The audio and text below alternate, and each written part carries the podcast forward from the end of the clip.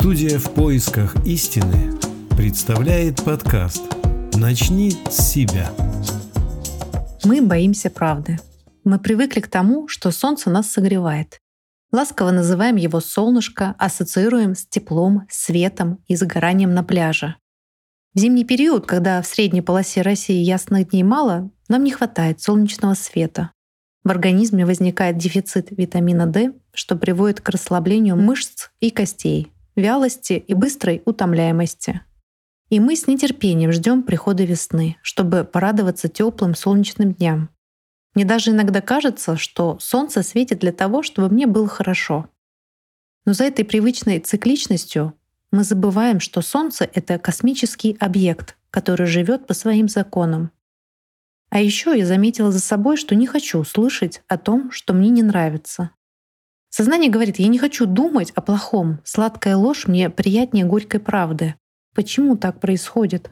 Потому что правда травмирует мое эго, лишает меня зоны комфорта. Поэтому я боюсь правды. За многие годы потребительства меня к этому приучили. Почему правда скрывается в обществе? Потому что она активна и побуждает к действию. А кому-то это невыгодно. И сейчас пришло время правды. Пора открыто посмотреть на мир без ограничений эгоизма, как необходимо для всех, а не только для меня.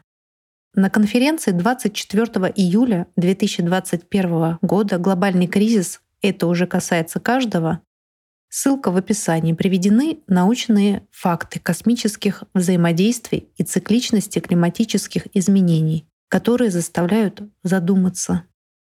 Мощные космические излучения оказывают сильное влияние на всю нашу Солнечную систему. В результате усиливается активность Солнца, вспышки становятся более мощными. У нашей Земли снижается магнитное поле и разрушается озоновый слой, защитные барьеры от космических излучений.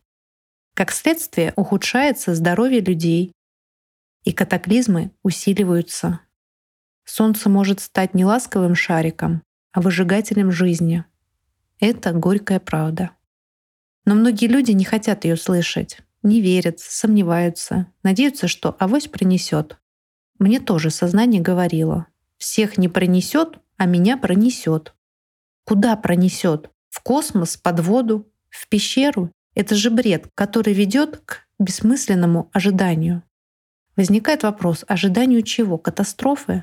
Надежде, что будет просто свидетелем, так сказать, наблюдателем, а не участником.